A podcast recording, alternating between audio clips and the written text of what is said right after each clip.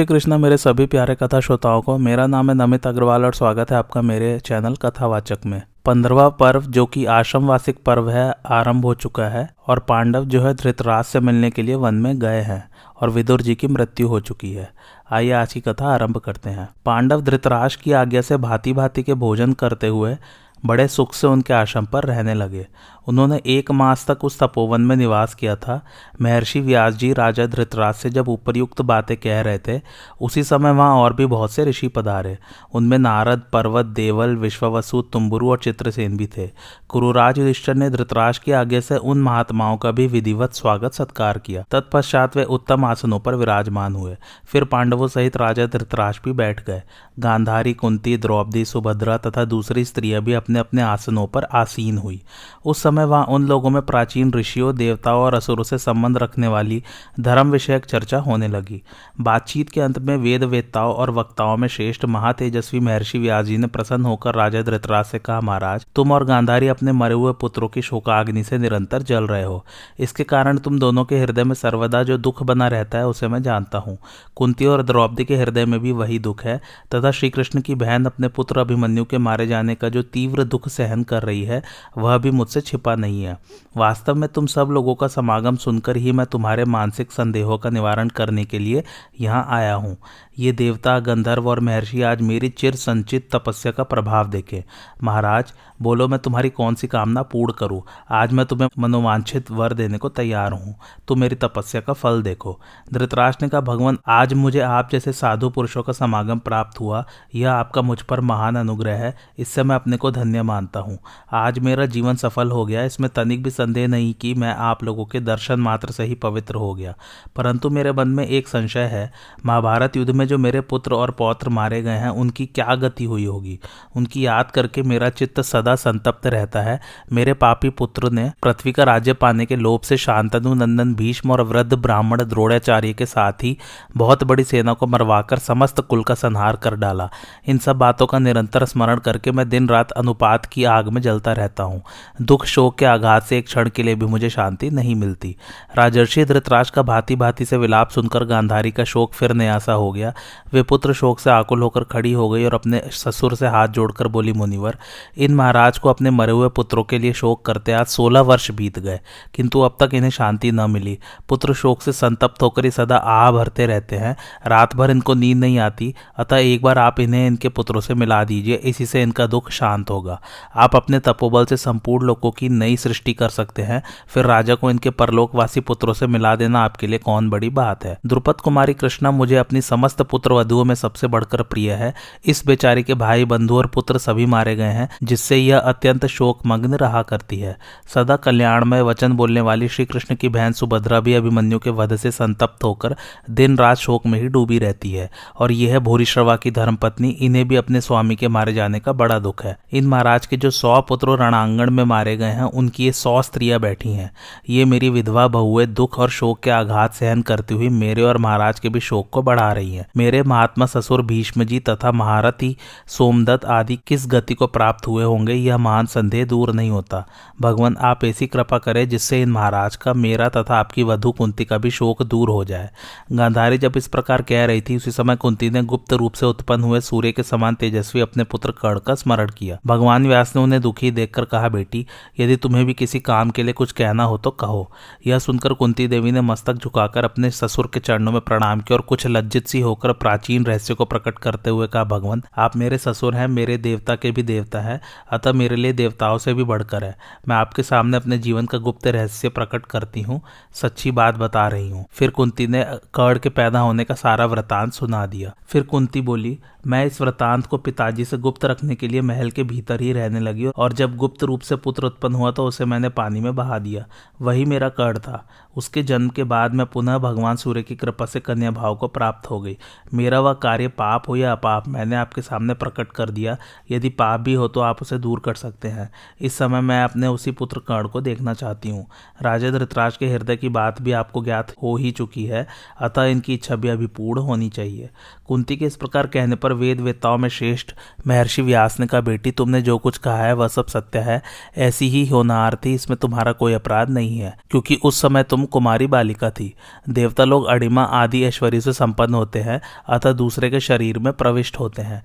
वे संकल्प, वचन, दृष्टि, स्पर्श और हर्षोत्पादन मात्र से भी पुत्र उत्पन्न कर सकते हैं। देव धर्म के द्वारा मनुष्य धर्म दूषित नहीं होता। ऐसा जानकर तुम अपनी मानसिक चिंता का त्याग कर दो। अब महर्षि व्यास ने गांधारी से कहा, बेटी गांधारी, आज रात में तुम अपने पुत्रों और भाइयों का दर्शन करोगी। कुंती कर्ण को सुभद्रा अभिमन्यु को तथा द्रौपदी अपने पिता, पुत्र और भाइयों को देखेगी। तुम सब लोगों को महात्मा क्षत्रियो के लिए शोक नहीं करना चाहिए, क्योंकि वे क्षत्रिय धर्म में तत्पर रहकर ही मृत्यु को प्राप्त हुए हैं। यह देवताओं का कार्य था और इसी रूप में होने वाला था। इसलिए संपूर्ण देवता अपने अपने अंश से पृथ्वी पर अवतीर्ण हुए थे। गंधर्वों के राजा धृतराज ही इस मनुष्य लोक में अवतीर्ण होकर तुम्हारे पति हुए हैं। महाराज पांडु देवताओं में श्रेष्ठ भगवान विष्णु के अंश से अवतीर्ण हुए थे। विदुर और युधिष्ठर धर्म के अंशावतार हैं। दुर्योधन को कलयुग और शकुनी को द्वापर समझो। दुशासन आदि सभी भाई राक्षस थे। महाबली भीमसेन मरुदगढ़ों से उत्पन्न हुए हैं। अर्जुन को पुरातन ऋषि नर और भगवान श्री कृष्ण को नारायण जानो। नकुल और सहदेव अश्विनी कुमारों के अवतार हैं। युद्ध में जिसे छह महारथियों ने मिलकर मारा था, वह सुभद्रा का पुत्र अभिमन्यु, साक्षात चंद्रमा का अंश था और कर्ण के रूप में स्वयं सूर्यदेव अवतीर्ण हुए थे। द्रौपदी के साथ उत्पन्न हुआ दृष्टिद्युम अग्नि का अंश था और शिखंडी राक्षस था। द्रोणाचार्य बृहस्पति के अंश थे और अश्वत्थामा भगवान शंकर के अंश से उत्पन्न हुआ था। गंगा नंदन भीष्म मनुष्य भाव को प्राप्त हुए एक वसु थे। इस प्रकार ये सब देवता कार्यवश मनुष्य योनि में अवतीर्ण हुए थे और अब अपने अवतार का उद्देश्य पूरा करके पुनः स्वर्ग को चले गए हैं। तुम सब लोगों के हृदय में पारलौकिक भय के कारण जो चिरकाल से दुख भरा हुआ है, उसे आज दूर कर दूँगा। इस समय सब लोग गंगा जी के तट पर चले। वहीं सबको अपने मरे हुए पुत्रों के दर्शन होंगे। महर्षि व्यास के वचन सुनकर सब लोग सिंह के समान गर्जना करते हुए प्रसन्नता पूर्वक गंगा तट की ओर चल दिए। राजा धृतराज अपने मंत्री, पांडव मुनिगढ़ और गंधर्व समुदाय के साथ गंगा जी के समीप गए। धीरे धीरे वह सारा जन समुद्र गंगा तट पर जा पहुँचा और सब लोग अपनी अपनी रुचि तथा सुविधा के अनुसार जहाँ तहां ठहर गए। मृत राजाओं को देखने की इच्छा से सभी लोग वहाँ रात होने की प्रतीक्षा करने लगे। वह दिन उन्हें सौ वर्षों के समान जान पड़ा। तदंतर जब सूर्य नारायण अस्त हो गए और रात होने को आई तो सब लोग सायकाल के नैतिक नियमों से निवृत्त होकर भगवान व्यास के समीप गए। धर्मात्मा राजा धृतराज पवित्र एवं एकाग्रचित होकर पांडवों और ऋषियों के साथ व्यास जी के निकट जा बैठे। कुरुकुल की स्त्रियाँ गांधारी के साथ बैठ गई और नगर तथा प्रांत के निवासी भी अवस्था के अनुसार यथास्थान विराजमान हो गए। तदंतर महातेजस्वी मुनिवर व्यास जी ने भागीरथी के पवित्र जल में प्रवेश किया और पांडव कौरव पक्ष के समस्त योद्धाओं तथा भिन्न भिन्न देशों के निवासी राजाओं का आवाहन किया। उस समय पानी के भीतर वैसी ही तुमुल ध्वनि सुनाई पड़ी, जैसे कुरुक्षेत्र में कौरव पांडव सेनाओं के एकत्रित होने पर सुनी गई थी। थोड़ी ही देर में भीष्म और द्रोणाचार्य आदि हज़ारों वीर अपने सैनिकों सहित जल से बाहर निकल आए।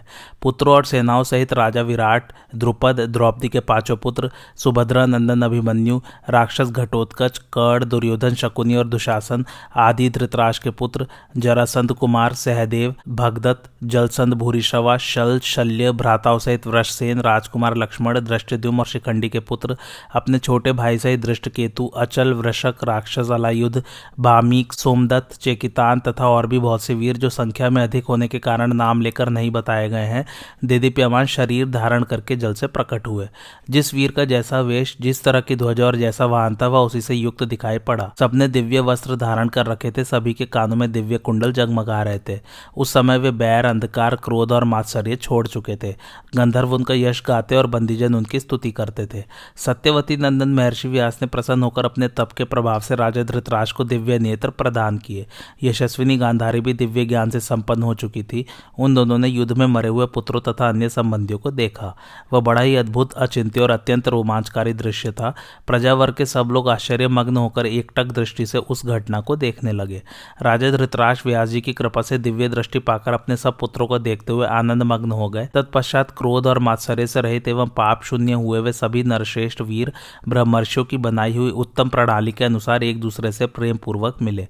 उस समय सबके मन में उल्लास छा रहा था। पुत्र पिता माता के साथ, स्त्री पति के साथ, भाई भाई के साथ और मित्र मित्र के साथ मिलने लगे। पांडवों ने सुभद्रा नंदन अभिमन्यु और द्रौपदी के पाँचों पुत्रों को बड़े हर्ष में भरकर छाती से लगाया। फिर उन्होंने बड़ी प्रसन्नता के साथ कर्ण से मिलकर उनके साथ सौहार्दपूर्ण बर्ताव किया। इसी प्रकार वे सब लोग गुरुजनों, बांधवों और पुत्रों के साथ मिले। सारी रात एक दूसरे के साथ घूमने फिरने के कारण उनके मन में बड़ा आनंद हुआ। वहाँ किसी के हृदय में शोक, भय, त्रास, उद्वेग और अपयश को स्थान नहीं मिला। वहाँ हुई स्त्री अपने पिता, भाई और पुत्रों से मिलकर बहुत प्रसन्न हुई। उन सबका मानसिक दुख दूर हो गया। वे वीर और उनकी वे तरुणी स्त्रियाँ एक रात साथ साथ रहे और अंत में एक दूसरे की अनुमति ले परस्पर गले मिलकर जैसे आए थे, उसी प्रकार चले जाने को उद्यत हुए। तब मुनिवर व्यास जी ने उन सबका विसर्जन कर दिया और वे एक ही क्षण में सबके देखते देखते गंगा जी में डुबकी लगाकर अदृश्य हो गए। रथों और ध्वजाओं सहित अपने अपने लोकों में चले गए।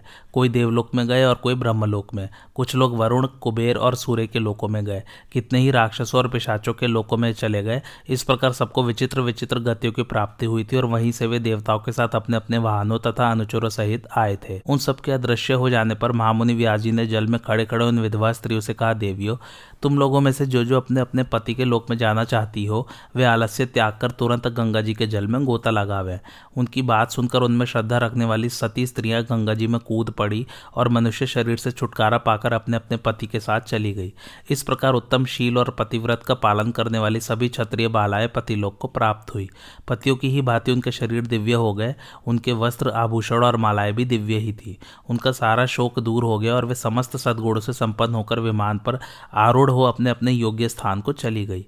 उस समय जिसके जिसके मन में जो जो कामना हुई धर्म वत्सल भगवान व्यास ने वह सब पूर्ण की।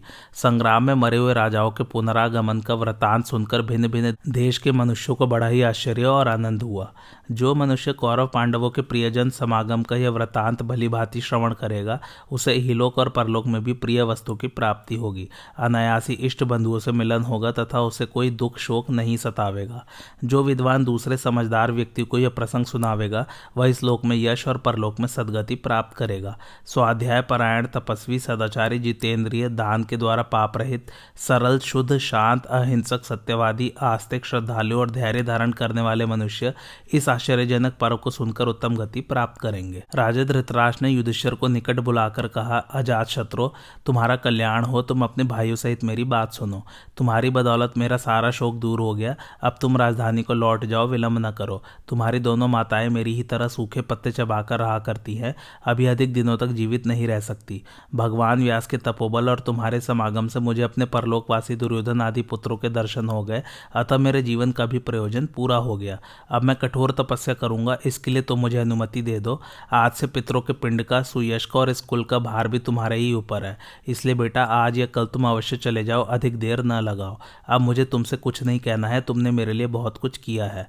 राजा धृतराज के ऐसा कहने पर युधिष्ठर बोले, चाचा जी, आप धर्म के ज्ञाता हैं, मेरा परित्याग न कीजिए, क्योंकि मैं सर्वथा निरपराध हूँ। मेरे सभी भाई और सेवक भले ही चले जाएँ, किंतु मैं संयम और व्रत का पालन करता हुआ आपकी तथा इन दोनों माताओं की सेवा करूँगा। यह सुनकर गांधारी ने कहा बेटा, ऐसी बात ना करो, मैं जो कहती हूँ उसे सुनो। तुमने जितना किया है, वही बहुत है। तुम्हारे द्वारा हम लोगों का स्वागत, सत्कार भली भांति हो चुका है। इस समय महाराज जो आज्ञा दे रहे हैं, वही करो, क्योंकि पिता का वचन मानना तुम्हारा कर्तव्य है। गांधारी के इस प्रकार आदेश देने पर राजा युधिष्ठर ने अपने आँसू भरे नेत्रों को पोछकर रोते हुई कुंती से कहा, माँ, राजा और यशस्विनी गांधारी देवी भी मुझे घर लौट जाने की आज्ञा देती हैं, किंतु मेरा मन आप में लगा हुआ है। जाने का नाम भी सुनकर मुझे बड़ा दुख होता है, फिर कैसे जा सकूँगा? मैं आपकी तपस्या में विघ्न डालना नहीं चाहता, क्योंकि तप से बढ़कर कुछ नहीं है। तपस्या से पर ब्रह्मा, परमात्मा की भी प्राप्ति हो जाती है। अब मेरा चित्त पहले की तरह राजकाज में नहीं लगता, हर तरह से तपस्या करने को ही जी चाहता है। यह सारी पृथ्वी मेरे लिए सूनी हो गई है, अतः केवल धर्म का पालन करने के लिए मैं यहाँ रहना चाहता हूँ। हम सब लोगों को अपनी कल्याणमयी दृष्टि से अनुग्रहित कीजिए। यह सुनकर सहदेव की आँखों में आँसू मड़ाए उसने राजा से कहा, भैया, मुझमें माता जी को छोड़कर जाने का साहस नहीं है, आप शीघ्र ही लौट जाइए। मैं इनके साथ रहकर तपस्या करूँगा और इस शरीर को सुखा डालूँगा। मेरा हृदय महाराज तथा इन दोनों माताओं की सेवा में संलग्न रहना चाहता है। यह सुनकर कुंती ने सहदेव को छाती से लगा लिया और कहा, बेटा, ऐसा ना कहो, मेरी बात मानकर घर को लौट जाओ। तुम लोगों के रहने से मेरी तपस्या में विघ्न पड़ेगा। तुम्हारी ममता में बंधकर मैं उत्तम तपस्या से गिर जाऊँगी। इसलिए बेटा, चले जाओ। अब हम लोगों की आयु थोड़ी ही रह गई है इस प्रकार कुंती ने तरह तरह की बातें कहकर उनके मन को धीरज बंधाया। फिर माता तथा महाराज धृतराज की आज्ञा लेकर पांडवों ने उनके चरणों में प्रणाम किया और इस प्रकार कहा, राजन, आपके आशीर्वाद से हम लोग कुशल पूर्वक राजधानी को लौट जाने के लिए तैयार हैं। धर्मराज के ऐसा कहने पर राजर्षि धृतराज ने उन्हें आशीर्वाद देकर जाने की आज्ञा दी। फिर महाबली भीमसेन को धैर्य बंधाया। भीम ने भी उनकी बातों को हृदय से स्वीकार किया। तत्पश्चात धृतराज ने अर्जुन और नकुल सहदेव को छाती से लगाकर उन्हें आशीर्वाद देकर विदा किया। इसके बाद वे सब गांधारी के चरणों में पड़े और उनकी भी आज्ञा लेकर उन्होंने कुंती को प्रणाम किया। माता कुंती ने सबको हृदय से लगाकर उनका मस्तक सूंघा। तदंतर उन्होंने सबकी परिक्रमा की। द्रौपदी आदि स्त्रियों ने भी अपने ससुर को न्यायपूर्वक प्रणाम किया। फिर दोनों सासुओं ने उन्हें गले से लगाकर आशीर्वाद दे जाने की आज्ञा दी और उन्हें उनके कर्तव्य को उपदेश भी दिया। तत्पश्चात वे अपने पतियों के साथ चली गई। थोड़ी ही देर में सारथियों ने रथ जोतो रथ जोतो की पुकार मचाई। इसके बाद अपने घर की स्त्रियों, भाइयों और सैनिकों के साथ राजा युधिष्ठिर हस्तिनापुर नगर को लौट आए। पांडवों को तपोवन से लौट कर आए जब दो वर्ष व्यतीत हो गए तो एक दिन देवर्षि नारद राजा युधिष्ठिर के पास आए। युधिष्ठिर ने उनकी विधिवत पूजा की और जब वे आसन पर बैठकर थोड़ी देर विश्राम कर चुके तो उन्होंने कहा, भगवान, इधर बहुत दिनों से आपके दर्शन नहीं हुए थे, कुशल तो है ना? इस समय आप किन किन देशों में भ्रमण करते हुए आ रहे हैं? बतलाइए मैं आपकी क्या सेवा करूँ? आप ही हम लोगों की परम गति है। नारद जी ने कहा, राजन, तुम्हारा कहना सत्य है। इधर बहुत दिनों बाद तुमसे मिलना हुआ है। इस समय मैं तपोवन से आ रहा हूँ। रास्ते में भगवती गंगा तथा अनेकों तीर्थों का भी दर्शन करता आया हूँ।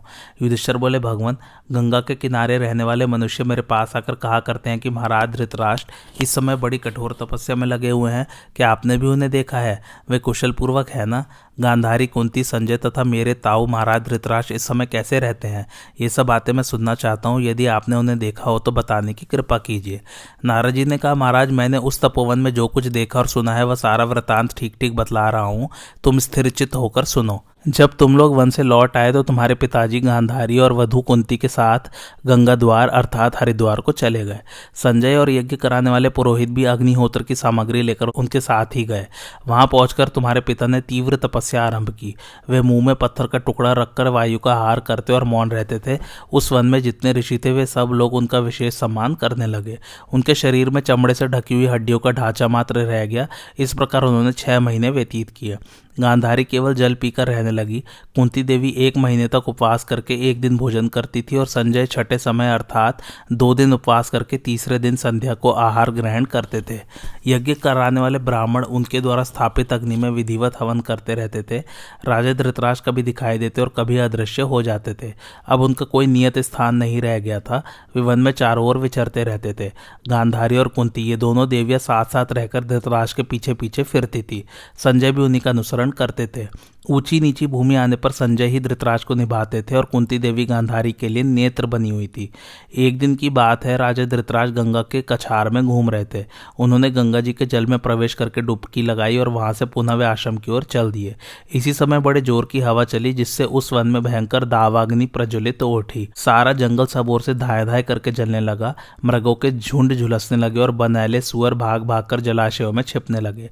समस्त वन आग से घिर गया और उन लोगों के ऊपर बड़ा भारी संकट आ पड़ा। तो भी राजे धृतराज उपवास करने से प्राण शक्ति छीड़ हो जाने के कारण भाग न सके। तुम्हारी दोनों माताएँ भी अत्यंत दुर्बल हो गई थी, अतः वे भी भागने में असमर्थ थी। उस समय आग को निकट आती देख राजे धृतराज ने अपने सारथी से कहा, संजय, तुम किसी ऐसे स्थान पर भाग जाओ जहाँ यह दावाग्नि तुम्हें जला न सके।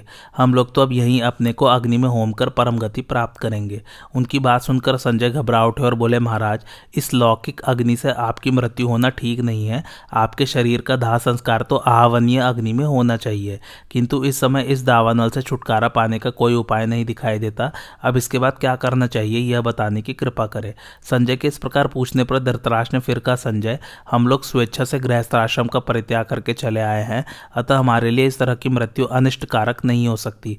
जल, अग्नि या वायु के संयोग से अथवा उपवास करके प्राण त्यागने तपस्वियों के लिए प्रशंसनीय माना गया है। इसलिए तुम अब यहाँ से शीघ्र चले जाओ, विलंब न करो। यह कहकर राजा धृतराष्ट्र अपने मन को एकाग्र किया और गांधारी तथा कुंती के साथ वे पूर्वाभिमुख होकर बैठ गए। उन्हें इस अवस्था में देख संजय ने उनकी परिक्रमा की और कहा, महाराज, अब अपने को योग युक्त कीजिए। राजा ने उनके कथनानुसार समाधि लगा ली। वे इंद्रियों को रोककर काष्ट की बातें निचेष्ट हो गए। इसके बाद देवी गांधारी, तुम्हारी माता कुंती तथा तुम्हारे पितृव्य राजा धृतराष्ट्र, ये तीनों ही दावाग्नि में जलकर भस्म हो गए। किंतु संजय के प्राण बच गए हैं। मैंने उन्हें गंगा के तट पर तपस्वियों से घिरे हुए देखा था। उन्होंने उन तपस्वियों को बुलाकर ये सारा समाचार निवेदन किया और स्वयं वहाँ से हिमालय पर्वत पर चले गए। इस प्रकार महामाना धृतराज धृतराष्ट्र तुम्हारी दोनों माताओं की मृत्यु हुई है। वन में घूमते समय अकस्मात उन तीनों के मृत शरीर मेरी दृष्टि में भी पड़े थे। तत्पश्चात राजा की इस तरह मृत्यु होने का वृतांत सुनकर समस्त तपस्वी उस तपोवन में एकत्रित हुए, किंतु किसी ने उनके लिए शोक नहीं किया, क्योंकि उनके मन में उन तीनों की सदगति के विषय में तनिक भी संदेह नहीं था। युधिष्ठर, वहाँ जाने पर मैंने राजा और उन दोनों देवियों के दग्ध होने का समाचार सुना है। इसके लिए तुम्हें शोक नहीं करना चाहिए, क्योंकि धृतराज गांधारी और कुंती ने स्वेच्छा से ही दावाग्नि में अपने शरीर की आहुति दी है। राजा धृतराज के परलोक गमन का यह वृतांत सुनकर महात्मा पांडवों को बड़ा शोक हुआ और उनके अंतपुर में उस समय महान हाहाकार मच गया। सब लोग फूट फूट कर रोने लगे। थोड़ी देर में जब रोने की आवाज़ शांत हुई तो धर्मराज युधिष्ठर अपने आँसू पोच कर नाराजी से इस प्रकार कहने लगे, ब्राह्मण, हम लोगों के जीते जी कठोर तपस्या में लगे हुए महात्मा धृतराज की वन में यो अनाथ किसी मृत्यु हुई, यह कितने दुख की बात है। मुझे यशस्विनी गांधारी के लिए उतना शोक नहीं है, क्योंकि वे पातिव्रत का पालन करके अपने पति के लोक में गई है। मैं तो उन माता कुंती को याद करके शोक समुद्र में डूबा जा रहा हूँ, जिन्होंने अपने पुत्रों का समृद्धिशाली ऐश्वर्य त्याग कर वन में रहना पसंद किया था। हाय, उस महान वन में मंत्रों से पवित्र किए हुए आहवन्य आदि अग्नियों के रहते हुए मेरे पिता का दाह लौकिक अग्नि से क्यों हुआ? नाराजी ने कहा, राजन, धृतराज का दाह लौकिक अग्नि से नहीं हुआ है। मैंने सुना है कि वायु पीकर रहने वाले वे राजर्षि जब गंगा तीरवर्ती तपोवन में प्रवेश करने लगे तो उस समय उन्होंने याजकों द्वारा इष्टि कराने के अनंतर आवन्य आदि अग्नि को वहीं त्याग दिया था। उनके याजकगण उन अग्नियों को निर्जन वन में रखकर इच्छानुसार अपने अपने स्थान को चले गए। तपस्वियों का कहना है कि उसी अग्नि के बढ़ जाने से उस वन में आग लगी थी, और जैसा कि मैंने पहले बतलाया है, वे गंगा के तट पर अपने उसी अग्नि के द्वारा दग्ध हुए हैं। इस प्रकार राजा धृतराज का अपने द्वारा स्थापित वैदिक अग्नि से ही दाह हुआ है और वे परम गति को प्राप्त हुए हैं। इसलिए तुम उनके लिए शोक न करो। गुरुजनों की सेवा करने से तुम्हारी माता ने भी बहुत बड़ी सिद्धि प्राप्त की है। इसमें तनिक भी संदेह नहीं है। अब तुम अपने सभी भाइयों के साथ जाकर उन तीनों को जलांजलि दो। तदंतर राजा युधिष्ठर अपने भाइयों और स्त्रियों के साथ नगर से बाहर निकलकर गंगा तट पर गए। नगर और प्रांत की प्रजा भी राजभक्ति से प्रेरित होकर एक वस्त्र धारण किए गंगा जी के समीप गई। फिर सबने जल में स्नान किया और युयुत्सु को आगे करके उन्होंने महात्मा धृतराष्ट्र, गांधारी और कुंती देवी को उनके पृथक पृथक नाम और गोत्र का उच्चारण करके जलांजलि दी। उसके बाद अशौच निवृत्ति के अनुकूल कार्य करते हुए पांडव लोग नगर के ही ठहर गए। युधिष्ठर ने जहाँ राजा धृतराज दग्ध हुए थे, उस स्थान पर भी विधि विधान के जानने वाले विश्वास पात्र मनुष्यों को भेजा और वहीं हरिद्वार में उनके श्राद्ध कर्म करने की आज्ञा देकर उन्हें दान में देने योग्य नाना प्रकार की वस्तुएँ अर्पण की।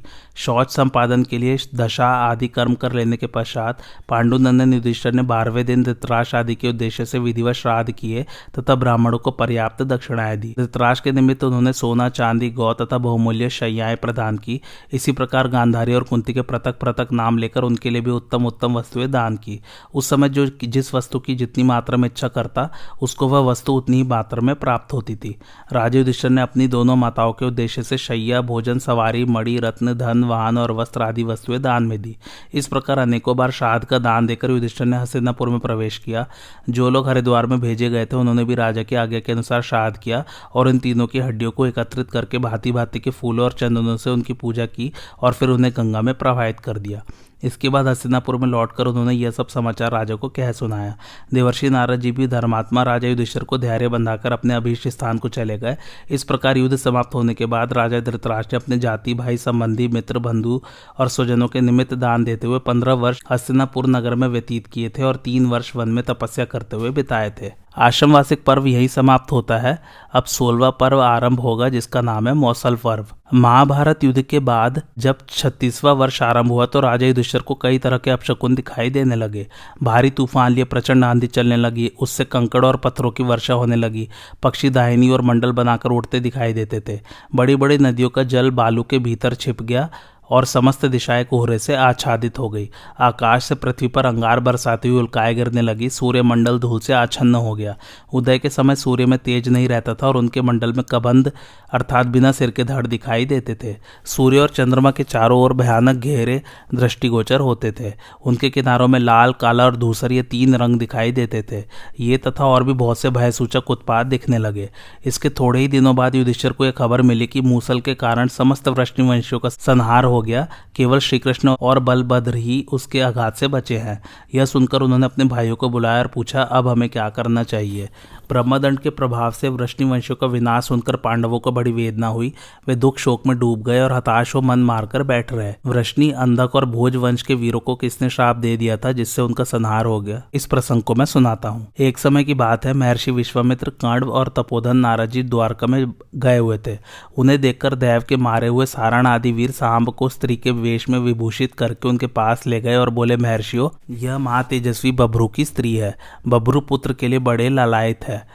आप लोग अच्छी तरह समझ कर यह बताइए कि इस स्त्री के गर्भ से क्या उत्पन्न होगा। ऐसे कहकर वंचना के द्वारा जब उन्होंने ऋषियों का तिरस्कार किया तो वे मुनि क्रोध में भरकर एक दूसरे की ओर देखते हुए बोले, मूर्खो, यह श्री कृष्ण का पुत्र सांब वृष्णि और अंधक वंशी पुरुषों का नाश करने के लिए लोहे का एक भयंकर मूसल उत्पन्न करेगा, जिसके द्वारा तुम जैसे दुराचारी, क्रूर और क्रोधी लोग अपने समस्त कुल का संहार कर डालेंगे। केवल बलराम और श्री कृष्ण पर उनका वश नहीं चलेगा। बलराम जी तो स्वयं अपने शरीर का परित्याग करके समुद्र में प्रवेश कर जाएँगे और महात्मा श्री कृष्ण जब भूमि पर शयन करते होंगे, उस समय जरा नामक व्याध उन्हें अपने भाड़ों से बीन डालेगा। ऐसा कहकर वे मुनि भगवान श्री कृष्ण से जाकर मिले। यह समाचार सुनकर मधुसूदन ने वृष्णिवंशियों को भी बता दिया। वे सबका अंत जानते थे, इसलिए वह यादवों से यह कहकर के ऋषियों की यह बात अवश्य सत्य होगी, नगर में चले गए। यद्यपि भगवान श्री कृष्ण संपूर्ण जगत के ईश्वर है, तथापि उन्होंने यदुवंशियों के उस अंतकाल को पलटना न चाहा। दूसरे दिन सांब ने मूसल उत्पन्न किया। यादवों ने इसकी सूचना राजा उग्रसेन को दे दी। यह सुनकर राजा के मन में बड़ा विषाद हुआ और उन्होंने उस मूसल को चूड़ कराकर समुद्र में फिकवा दिया। इसके बाद उग्रसेन श्री कृष्ण बलभद्र और बबरू की आज्ञा के अनुसार नगर में घोषणा करा दी गई कि आज से कोई भी नगर निवासी वृष्णि वंशी और अंधक वंशियों के यहाँ शराब और मदिरा न तैयार करे। जो कोई मनुष्य कहीं छिपकर इस तरह का पेय तैयार करेगा, वह जीते जी अपने भाई बंधुओं सहित सूली पर चढ़ा दिया जाएगा।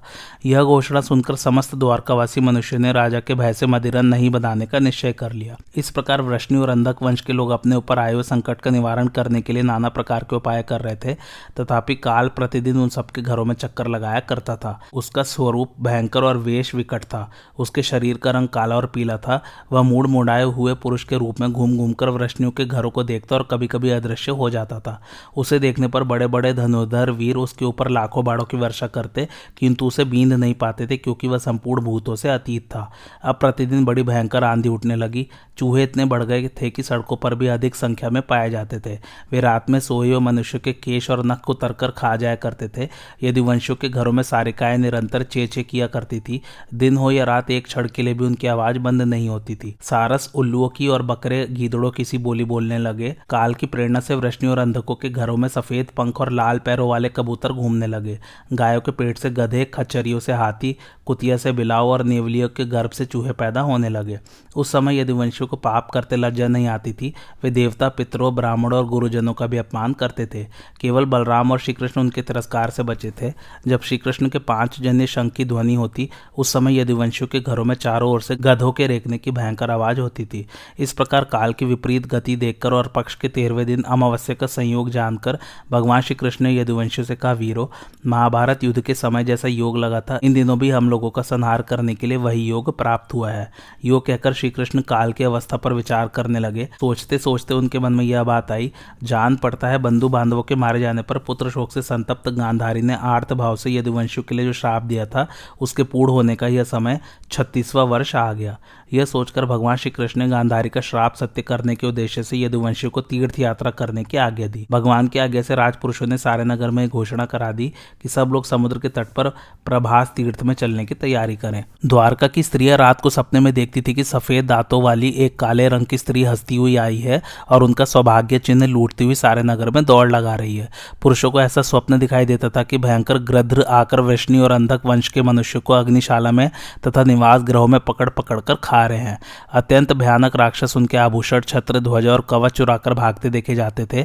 तदंतर वृष्णि और अंधक महारथियों ने स्त्रियों सहित तीर्थ यात्रा करने का विचार किया। फिर अत्यंत तेजस्वी सैनिकों का समुदाय रथ, घोड़े और हाथियों पर सवार हो नगर से बाहर निकला।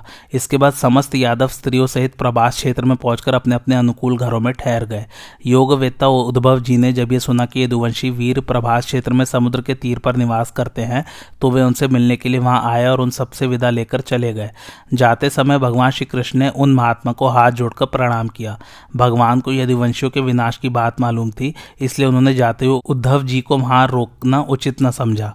इसके बाद यादवों की गोष्ठी में बैठे हुए सात्यकी ने मद के आवेश में आकर कृतवर्मा का उपहास और अनादर करते हुए कहा हार्दिक्य अपने को क्षत्रिय मानने वाला कौन ऐसा वीर होगा जो रात में मुर्दे किसी दशा में सोए हुए मनुष्य की तेरी तरह हत्या करेगा? तूने जो अन्याय किया है, उसे यदुवंशी कभी नहीं क्षमा कर सकते। सात्यकी के ऐसा कहने पर प्रद्युम्न ने भी कृतवर्मा का अपमान करते हुए उनकी बात का अनुमोदन किया। यह सुनकर कृतवर्मा को बड़ा क्रोध हुआ और उसने बाया हाथ उठाकर सात्यकी का तिरस्कार करते हुए कहा, अरे, बुरी श्रवा की बाह कट गई थी और वे मरणांत उपवास का निश्चय करके युद्धभूमि में बैठ गए थे। उस अवस्था में तूने वीर कहलाकर भी उनकी नृशंसता पूर्ण हत्या कैसे की? उसकी बात सुनकर सात्यकी के क्रोध का ठिकाना न रहा। वे खड़े होकर बोले, मैं सत्य की शपथ खाकर कहता हूँ कि आज इस पापी को मारकर द्रौपदी के पाँचों पुत्रों दृष्टिद्युमर शिखंडी के पास पहुँचा दूँगा। यो कहकर सात्यकी श्री कृष्ण के पास से झपट कर आगे बढ़े और तलवार हाथ में लेकर उन्होंने कृतवर्मा का मस्तक धड़ से अलग कर दिया। इसके बाद वे अन्य वीरों को भी मौत की घाट उतारने लगे। यह देख भगवान श्री कृष्ण उन्हें रोकने के लिए दौड़े। इतने में काल की प्रेरणा से भोज और अंधक वंश के वीरों ने एकमत होकर सात्यकी को चारों ओर से घेर लिया। उन्हें क्रोध में भरकर सात्यकी के ऊपर धावा करते देख रुक्मिणी नंदन प्रद्युम्न क्रोध में भर गए और सात्यकी को बचाने के लिए वे बीच में कूद कूदकर भोजवंशी वीरों से लोहा लेने लगे। उधर सात्यकी अंधक वंशियों के साथ भिड़ गए। अपनी भुजाओं के बल से शोभित होने वाले वे दोनों वीर बड़े उत्साह और परिश्रम के साथ विपक्षियों का मुकाबला कर रहे थे। किंतु उनकी संख्या अधिक होने के कारण उन्हें परास्त न कर सके और अंत में श्री कृष्ण के देखते देखते दोनों ही शत्रु के हाथ से मारे गए। अपने पुत्र और सात्यकी को मारा गया देख भगवान श्री कृष्ण ने क्रोध में आकर एक मुट्ठी एर का उखाड़ ली। उनके हाथ में आते ही वह घास, वज्र के समान भयंकर लोहे का मूसल बन गई। फिर तो जो जो सामने पड़े, उन सबको वे उसी मूसल से मौत की घाट उतारने लगे। उस समय काल से प्रेरित होकर अंधक भोज शिनी और वृष्णि वंश के वीर उस हंगामे में एक दूसरे को मुसलों की मार से धराशायी करने लगे। उनमें से जो कोई भी क्रोध में आकर एरका नामक घास लेता, उसी के हाथ में वह वज्र के समान दिखाई पड़ती थी। यह सब ब्राह्मणों के शाप का प्रभाव था कि तिनका भी मूसल के रूप में परिणत हो जाता था। जिस किसी तरण का प्रहार किया जाता, वह अभेद्य वस्तु का भी भेदन कर डालता था। उसको लेकर पुत्र पिता के और पिता पुत्र के प्राण ले रहे थे। मतवाले यदुवंशी आपस में ही लड़कर धराशायी होने लगे। कुकुर और अंधक वंश के योद्धा आग में गिरने वाले पतंगों की तरह प्राण त्याग रहे थे, फिर भी कोई भागना नहीं चाहता था। श्री कृष्ण के देखते देखते सांब चारुदेशन प्रद्युम्न अधिरुद्ध और गद की मृत्यु हो गई। फिर तो उनकी क्रोधाग्नि भड़क उठी और शंख, चक्र एवं गदा धारण करने वाले उन प्रभु ने बाकी बचे हुए समस्त वीरों का संहार कर डाला। यह देख महातेजस्वी बभरू और दारुक उनके पास जाकर बोले, भगवान, अब सबका विनाश हो गया। इनमें अधिकांश आपके हाथों मारे गए हैं। अब बलदेव जी का पता लगाना चाहिए। चलिए हम तीनों उधर ही चले, जिधर बलराम जी गए हैं। तदंतर दारुक बभरू और भगवान श्री कृष्ण ये तीनों ही बलराम जी के चरण चिन्ह देखते हुए वहाँ से चल दिए। थोड़ी दूर जाने पर उन्होंने अनंत पराक्रमी बलभद्र जी को एक वृक्ष के नीचे विराजमान देखा, जो एकांत में बैठकर कुछ सोच विचार कर रहे थे। उनके पास पहुंचकर श्री कृष्ण ने दारुक को आगे दी कि तुम शीघ्र ही कुरुदेश की राजधानी हस्तिनापुर में जाकर अर्जुन को यादवों के इस महासंहार की सूचना दो। ब्राह्मणों के श्राप से यदुवंशियों की मृत्यु का समाचार पाकर अर्जुन शीघ्र ही द्वारका चले आए। श्री कृष्ण के इस प्रकार आज्ञा देने पर दारुक रथ पर सवार हो कुरुदेश को चला गया। उसके चले जाने के बाद श्री कृष्ण ने बबरू को अपने पास खड़े देखकर कहा, आप स्त्रियों की रक्षा के लिए शीघ्र ही द्वारका को चले जाइए। कहीं ऐसा ना हो कि डाकू धन के लालच में पड़कर उनकी हत्या कर डाले। बबरू अपने भाई बंधुओं के वध से बहुत दुखी थे। भगवान श्री कृष्ण के आगे से वे जो ही द्वारकापुरी के लिए प्रस्थित हुए, त्यों ही ब्राह्मणों के श्राप के प्रभाव से उत्पन्न हुआ मूसल एक व्याधे के लोहमय मुदगर में जुड़ा हुआ उनके ऊपर गिरा, जिसकी चोट से सहसा उनकी मृत्यु हो गई। बबरू को मरे देख अत्यंत तेजस्वी श्री कृष्ण ने अपने बड़े भाई से कहा, भैया बलराम जी, आप यहीं रहकर मेरी प्रतीक्षा करें। तब तक मैं स्त्रियों को कुटुंबी जनों के संरक्षण में सौंप आता हूँ। यह कहकर श्री कृष्ण द्वारकापुरी में गए और अपने पिता वसुदेव जी से बोले, तात, आप अर्जुन के आने की बाट देखते हुए संपूर्ण स्त्रियों की रक्षा करें। इस समय बलराम जी वन के भीतर बैठकर मेरी प्रतीक्षा कर रहे हैं, मैं उनसे मिलने जाऊँगा। मैंने यदुवंशियों का विनाश अपनी आँखों देखा है, उन वीरों से सुनी हुई यह द्वारकापुरी अब मुझसे नहीं देखी जाती। यह कहकर वे अपने पिता के चरणों में प्रणाम करके तुरंत वहाँ से चल दिए। इतने ही में उस नगर की स्त्रियों और बालकों के रोने बिलखने का महान आर्तनाद सुनाई पड़ा। विलाप करते हुई युवतियों के करुण क्रंदन सुनकर श्री कृष्ण पुनः लौट आए और उन्हें सांत्वना देते हुए बोले, देवियों, नरश्रेष्ठ अर्जुन शीघ्र ही इस नगर में आने वाले हैं। वे तुम्हें संकट से बचाएँगे। यह कहकर वे चले गए। वहाँ जाकर उन्होंने एकांत वन में बलराम जी का दर्शन किया। बलराम जी योग युक्त हो समाधि लगाए बैठे थे। श्री कृष्ण के देखते देखते उनके मुख से सफ़ेद रंग का एक बहुत बड़ा सांप निकला और समुद्र की ओर चला गया। उसके हज़ारों मस्तक थे और मुख की प्रभा रक्त वर्ण की थी। समुद्र ने स्वयं प्रकट होकर उन भगवान अनंत का स्वागत किया। ही दिव्य नागों और पवित्र सरिताओं ने भी उनका सत्कार किया। करकोटक, वासुकी, तक्षक, प्रथुश्रवा, अरुण, कुंजर, मिश्री, शंख, कुमुद, पुंडरीक, धृतराज हराद क्राथ शितिकंठ उग्र तेजा चक्रमंद, अतिशंड, दुर्मुख और अम्बरीश आदि नाग भी उनकी सेवा में उपस्थित थे। स्वयं राजा वरुण ने भी वहाँ पदार्पण किया था। इन सबने आगे बढ़कर अनंत भगवान का स्वागत, अभिनंदन एवं अर्घ्य पाद्य आदि के द्वारा पूजन किया। भाई बलराम के परमधाम पधारने के पश्चात संपूर्ण गतियों को जानने वाले दिव्यदर्शी भगवान श्री कृष्ण उस सूने वन में विचरने लगे। घूमते घूमते वे एक जगह भूमि पर बैठ गए और कुछ सोचने लगे। पूर्व काल में गांधारी देवी ने जो श्राप दिया था, उसको याद करके उन्होंने अपने अंतर्धान होने का उपयुक्त समय प्राप्त हुआ समझा। श्री कृष्ण संपूर्ण अर्थों के तत्व वेत्ता और और अविनाशी देवता थे तो भी उन्होंने तीनों लोगों की रक्षा के लिए परम धाम पधारने के उद्देश्य से मन, वाणी और इंद्रियों का संयम किया और महायोग अर्थात समाधि का अवलंबन करके वे पृथ्वी पर लेट गए। उसी समय एक जरा नाम वाला व्याध मृगों को मार ले जाने की इच्छा से उस स्थान पर आया और योग में स्थित होकर सोते हुए श्री कृष्ण के पैर में बाण मारकर घाव कर दिया। उसका चित्त मृग में आसक्त था, इसलिए श्री कृष्ण को भी उसने मृग ही समझा था।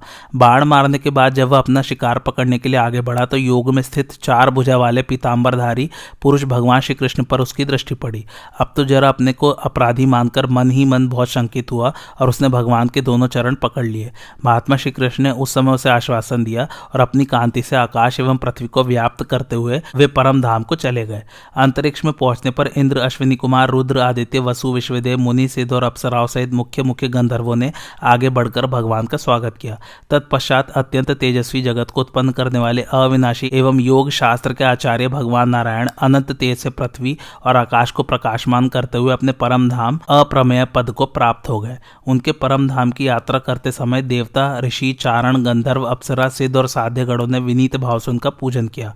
देवताओं ने अभिनंदन, मुनियों ने ऋग्वेद की ऋचाओं से पूजन, गंधर्वों ने स्तवन तथा इंद्र ने भी प्रेमवश उनका स्वागत, सत्कार किया। दारुक ने कुरुदेश में पहुंचकर मारथी पांडवों से यह समाचार कह सुनाया कि समस्त यदुवंशी आपस में मूसलों की मार से नष्ट हो गए।